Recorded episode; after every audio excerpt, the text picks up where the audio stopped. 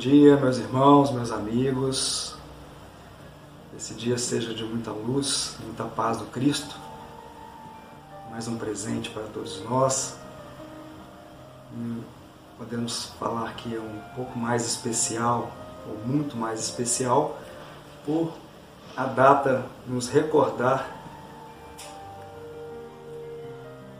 a chegada desse espírito luminar Francisco de Assis, em que o Mestre Jesus nos presenteia novamente com seu discípulo amado. Então, que possamos, já envolvidos pelo carinho, pelo amor desse irmão maior, Pai Francisco, entendermos um pouco mais a lição da obra Vida Feliz de Joana de Ângeles, pelas mãos de Divaldo Pereira Franco. Hoje estaremos refletindo ou reflexionando no capítulo 12.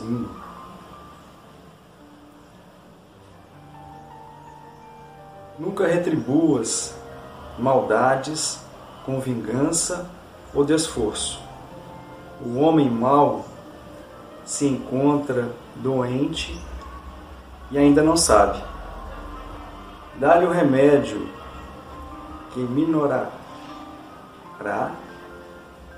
o seu aturdimento, não usando para com ele os recursos infelizes de que ele se utiliza para contigo. Se alguém te ofende, o problema é dele.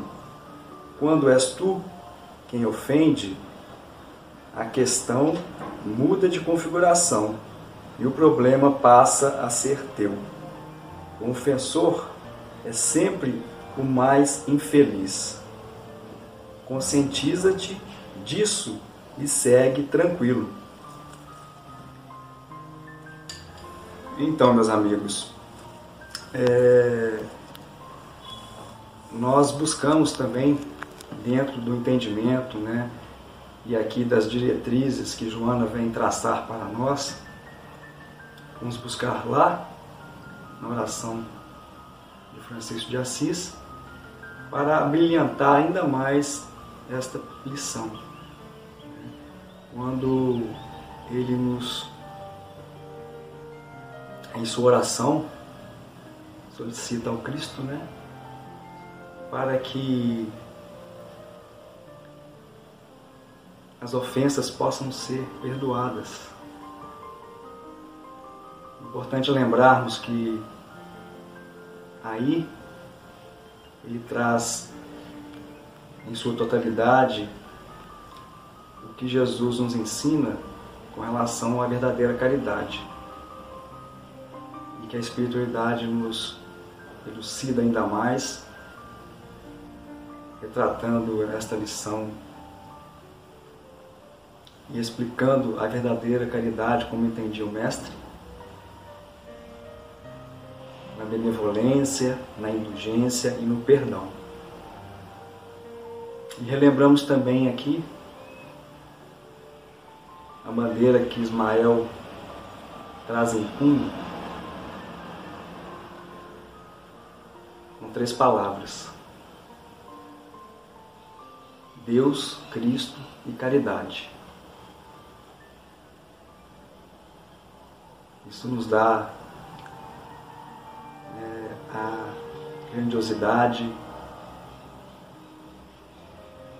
do Cristo com sua equipe de valorosos irmãos que vem a cada dia através de suas lições, que seja pelas obras psicografadas, pelas suas vivências quando estiveram aqui conosco no planeta, nos conclamando ao despertar de nossas consciências, para que saiamos do processo de ofender, para que compreendamos o irmão em sua dificuldade que relata para nós uma patologia, uma patologia moral.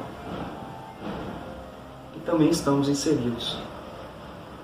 Mas bem sabemos que desde a vinda do Cristo, o processo da transição para a regeneração, para a nossa cura real, foi instaurado.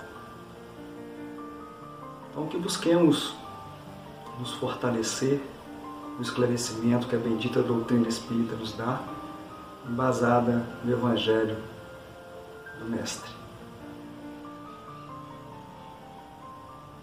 Aqui levamos nossa gratidão ao irmão Francisco de Assis por tudo e por tanto que faz e que fez por nós. Muita luz muita paz do Cristo é o nosso desejo sincero a todos.